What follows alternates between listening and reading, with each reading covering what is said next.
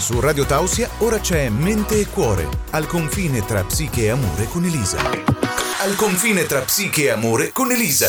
Ciao a tutti ragazzi, sono Elisa e benvenuti nella prima puntata di Mente e Cuore, una rubrica in cui si parlerà di tutto ciò che riguarda la psicologia, l'amore, le coppie e così via. In questa prima puntata volevo porvi una particolare domanda che non è affatto superficiale. Controllare il telefono del vostro partner può rovinare la relazione?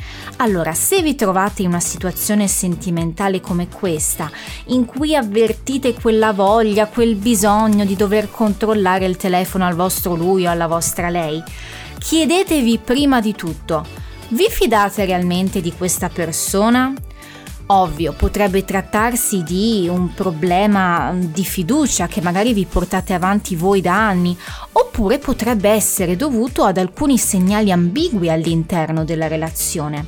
È quindi bene non trascurare queste mancanze di fiducia, trattarle con cura, con pazienza, con tempo, confrontatevi pure con il vostro partner, parlatene apertamente, dialogate, perché è questa la soluzione che permetterà di rafforzare il legame tra voi due, e sicuramente queste problematiche non si risolveranno da un giorno all'altro, soprattutto chiedendo il telefono al vostro partner.